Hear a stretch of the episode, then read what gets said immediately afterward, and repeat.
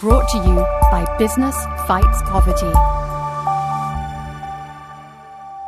Hello, and welcome to Business Fights Poverty's Social Impact Pioneers podcast series.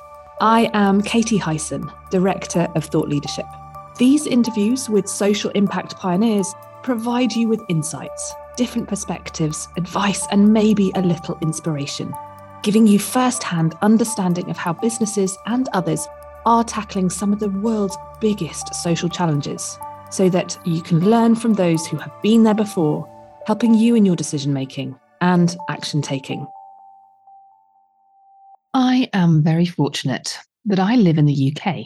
It's a beautiful and special part of our planet, but very grey and quite soggy at this time of year. If you're anything like me, scheming to travel to dreamier places, have you ever thought about the greenness of the places you might travel to? There is one thing to think about going on your kind of eco holiday, but completely another to think about greening up those places that cater for many of us in one go, specifically hotels. My social impact pioneer today, Levar Jackson, has been thinking very deeply about this. Levar is a hospitality designer, so buckle up to learn about pragmatic solutions for the hotel industry on sustainability. There are so many more than I had ever thought of. Levar is going to share the lessons that he has learned on his journey as the founder and CEO of Yogh Group, which works in partnership with Oregon University to design sustainable technologies for the hospitality industry, such as the Quai energy system for electricity and the algae growth system to provide food and biofuel. Yogh Group is designing sustainable hotels, which include art museums, culinary institutes, and agricultural production, connecting co supportive industries in one space. So, Levar, welcome. Hi, um, great to be here. Ah, oh, it's good to have you, sir. I, am super delighted to, to be joined by you today and to have this conversation because we're going to talk about hotels and sustainability and and really kind of what making minimum impact means when you're in your leisure time. But I'd wonder if you wouldn't mind, could you start by painting us a picture in words of what it's meant by designing sustainable technologies for the hospitality industry? Because that's how you coin it. And you know, it's quite it's quite specific. So a hotel, it, it's kind of like the TARDIS, but backwards. So you think of a hotel as being a gigantic, you know, structure compared to a home but actually per person is much smaller and the impact is much higher of you know, energy usage or or, or um, something like that. So a family of three normally lives in a thousand square foot home, goes to a hotel, is 300 square feet. The square footage usage per person is much higher. The demands are much higher when it comes to uh, electricity, heating, cooling, and water usage per square foot. So you actually have to take those systems and somehow squish them down into this room because you still have individualized HVAC systems because people want different temperatures based on their own personal needs. So you have to take certain things and kind of miniaturize them while also expanding much other things. So hot water systems, they have to be the most robust things on the planet because everyone loves a hot, a good hot shower and they get to the hotel and everyone does it almost at the exact same time. So right as that check-in comes in, everyone comes to their rooms. People want to take a shower because they've been traveling for the day. So you have to take that sustainable technology and work it around hotel usage. So typically, sustainable technologies are built for the home and then they're somehow converted in. I'm doing it the other way so that we already meet these needs here at this large facility, which is mildly miniaturized. Makes so much sense. But I also hadn't really thought about what it actually takes to make a hotel work. Like not the, you know, the lovely, amazing people that you meet at the front desk and how beautiful that is, but actually the, the systems that go into it. So thank you for for pulling the pulling the curtain back on that one, Levar. Um, but how did you get into this? I mean, can you share a bit about your own journey? What brought you to the point where you are thinking about miniaturizing sustainability, practical ways of running hotels? I had a very nonlinear way of getting to where I am. And when I mean I've done every job except for food service because I'm incredibly clumsy, I've done it. Worked at, you know, TSA for years ago. I've done so many things. In the hospitality industry, I started out selling art to hotels. And I found art on canvas that I found that that's highly wasteful because the canvas isn't reusable afterwards after it's been painted on and it has to be effectively thrown away. If it's in good condition, you can sell it, but usually they're not in good condition just based on the duty cycle of a hotel room. And I did find a reusable canvas that was only one penny more per square foot. Hotels refused to buy it. I had it for 15 years, not one single sale because the ROI wasn't there. So, you know, COVID hit, the pandemic, business went on pause. Basically, you know, art sales dried up. And I had a friend who was getting into the green industry, and I decided to go with him. And particularly, we were dealing around like carbon credits and evaluating whether they're good or not. And they're on a huge spectrum. Some are highly effective, and I absolutely love those. And there are high, there are some that are highly ineffective and borderline on fraud in my mind. Uh, there's a lot of number games and greenwashing. And I thought, this is my time. This is my reset if I'm going to go back to the hospitality industry, I've done and loved art sales for 15 years.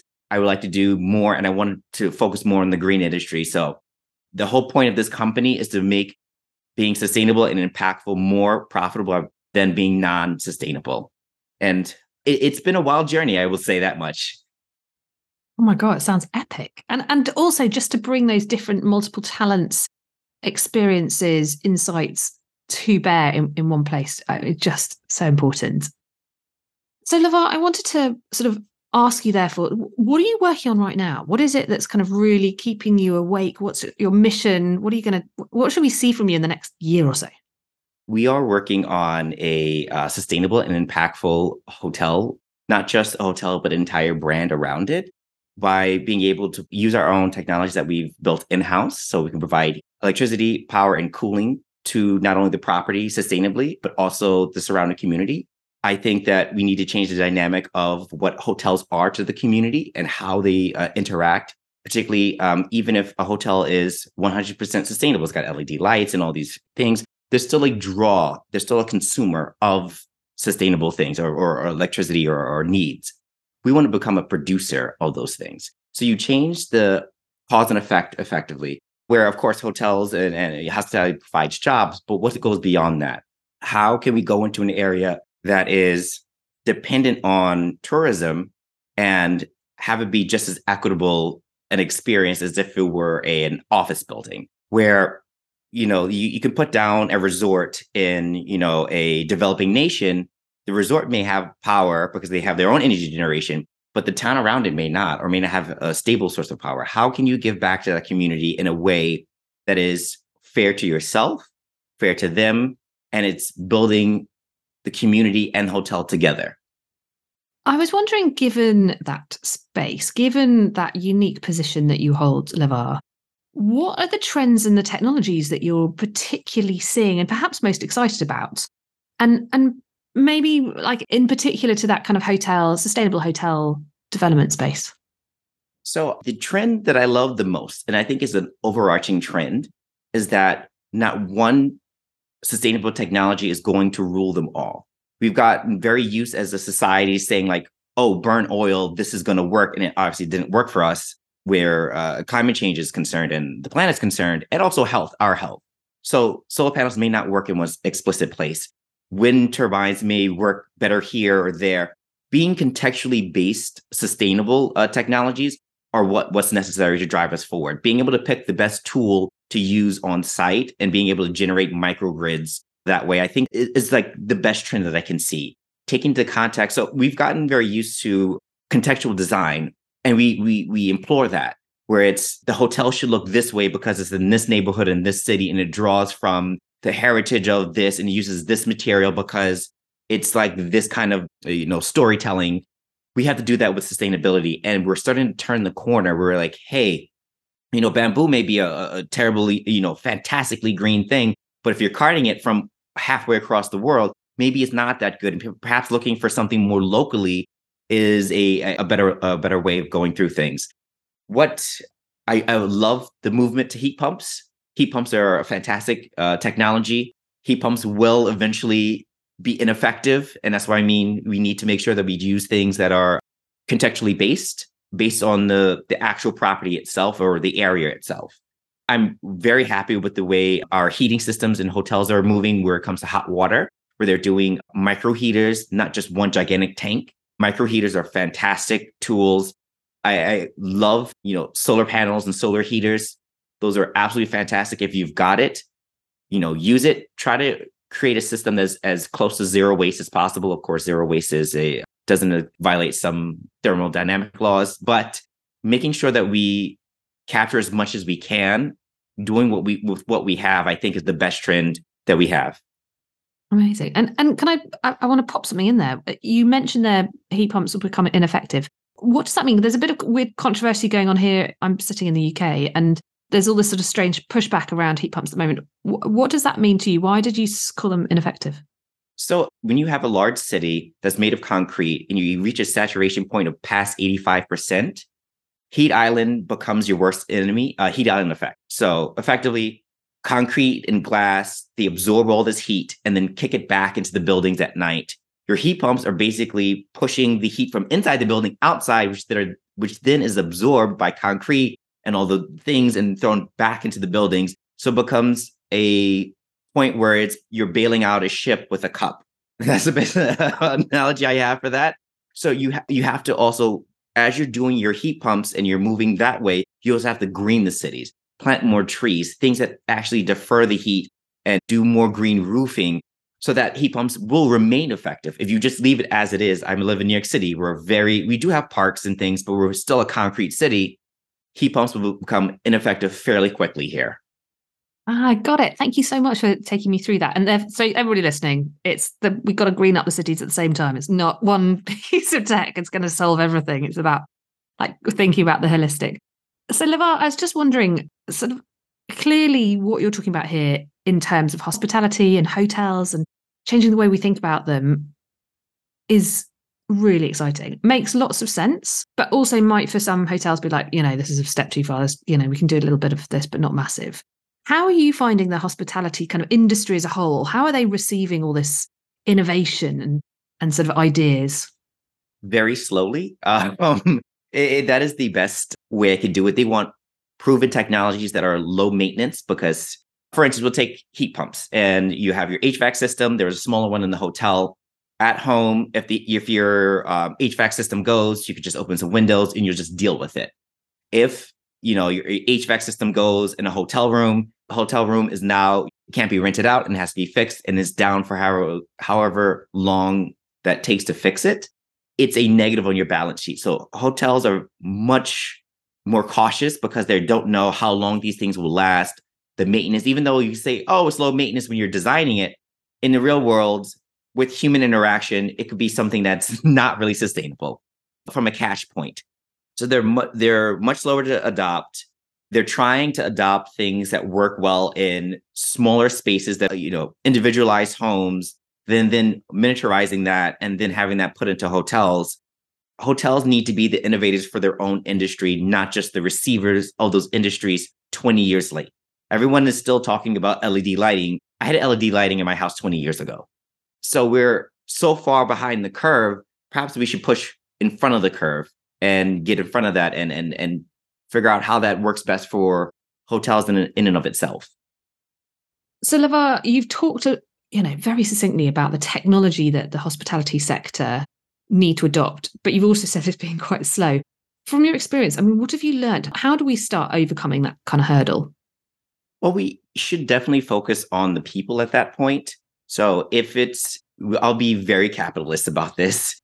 If the area surrounding your hotel is impoverished, that's a potential revenue stream that you can do. So if you can help build that community up by providing them electricity, heating, and cooling, providing them with good jobs, those people will then spend that money on your property. If they have family that then comes visits, they're going to recommend that they stay on your property. It's a capturable moment that increases your revenue while also helping people. You can be both. You can make money and also be good to people. They don't have to be polar opposites. Hotels and um, hospitality is, is clearly kind of one sector, and we're sitting at a point where trying to adopt greener or cleaner uh, mechanisms, technology, innovation is is something that we need to spread. it needs to go viral. What do you think that other sectors could potentially learn from your work and from what the hospitality sector is going through? So for my work is being more profitable by being sustainable and impactful. If you can figure that out or make the business plan around that, everyone will just move there anyway because that's where the money is. It's a, you know, a capitalist society. If the money is there, you don't need to force people to do it. So looking at moments where you can recapture either lower your costs of operation or capture uh, an event for uh, income. So if you're providing power to the community, you can do it at lower than their normal rates, but that's still an income stream. If you want to give it back to the community for free, you can do that as well. It, taking those, you have we have all these tools, and we're not using them in a way that is profitable. Once we do that, then everything is just going to work out perfectly. I hope so. but you did just talk briefly there about investments, and I was wondering whether, from your experience, I mean, what are you finding as the kind of hurdles and the challenges on your sort of journey towards trying to create more sustainable hotels? From my journey going through this, I found that sustainable and impactful things are seen as a, a corporate liability, where I see it's the opposite. It's an advantage for, uh, particularly around hospitality and corporations. Everyone seems to think that climate change is an individual challenge where it's just as, as a corporate liability as it is a personal one. We'll take, for example, a hotel on the beach. If there's a storm that used to come around 100 years, but it's happening every 10 years and it's damaging properties on the on the um, beach, they'll very much focus on the on the individual homes that are on the beach. But there's a hotel down the street on that same beach that is destroyed as well. It's a corporate liability just as much. And when you figure that out to the actual cost of operations, it is more profitable by being sustainable and fighting climate change than just allowing it to continue. You could go into insurance rates. If that hotel keeps getting hit by you know storms, or you insure rate quadruple, quintuple, or in fact you become uninsurable, which is one of the largest um, uh, corporate liabilities you can ever have, and investors don't want to see that. So I think we're starting to see the insurance companies coming to to bear that certain locations are uninsurable or or high have a high cost of insurance. So there are, you know, certain parts of the US that have insurance companies that are no longer touching, which includes Florida and the Gulf Coast of the US. The best way of doing that is being by being sustainable and impacting the people around you. What I mean by being impactful is that the people that live in those areas also know they have the best tools to to mitigate their things. So you come in with a very open mind, involve people that are in the area they can pull that and help you with the sustainability at lower cost than you think. So you don't need to hire a gigantic, you know, EIS firm, uh, environmental impact study, uh, you know, firm. You can just go and ask local communities, say, hey, they'll give you the, the, the goods. We looked at property in Central America, and they're like, hey, this river floods every three months, and it was right on property, right? It ran right through the middle of property, and I wasn't really for a risk on my, you know, the first property to have a flood risk that high. I think being open, honest, and looking at all the numbers is our best bet against ignorance. I guess ignorance may not be the best word for that, but to get, get others involved, I should say. Thank you so much for sharing that with us. And so, for anybody listening, you know that sort of piece around insurance, I was I was sitting next to and talking to somebody from a big reinsurer the other day, and he was, you know, he was talking about the fact that with so many places potentially uninsurable, that insurance is going to have to become a, basically a kind of public lowest common denominator service really uh, you know there is just the commercial piece in there is questionable which uh slightly frightening i was just wondering sort of pulling it back then for the work that you're doing and your mission that you're on what do you see that's next for you what, what are your kind of next sort of big hurdles that you're trying to get over and, and the opportunities you're, you're trying to grasp or make a reality i will say at least for myself, if you're designing something that is sustainable, use off the shelf parts for your demo. Don't in nothing bespoke. At when you're starting out, you can't create the, you know, supply chain from the day one. Use as many off the shelf parts as possible because getting something milled to with intolerance of something else and the engineers and, and you know in the audience will love this is one of the biggest headaches and time sinks that I've ever dealt with. What's next for myself is uh, we'll be working on our first property. We've got all of our suppliers ready. Everyone's lined up. We're looking at fantastic properties um, all over the world. Um, and would love to hear everyone else's thoughts when it comes to what we're doing. If someone thinks they can help, uh, please reach out. At that's the I love to hear from other people and and, and their their take on things. Oh, well, on that note, I'm going to put it out there, anybody. If you like to get in touch, I'll put links into the chat or into the words that sit alongside at the podcast so that you definitely can reach out and definitely be part of the part of the movement too, uh, so that we can all hopefully kind of change all the sectors as we're going along. Um, Levar, massive thank you for your time today and for sharing your wisdom, your experience, and your expertise. Thank you. Thank you. And if you like what you've heard today, please do rate and subscribe to us. I would also love to hear your feedback, so please do drop me a line at any time. I'm Katie at businessfightspoverty.org. Many thanks. Brought to you by Business Fights Poverty.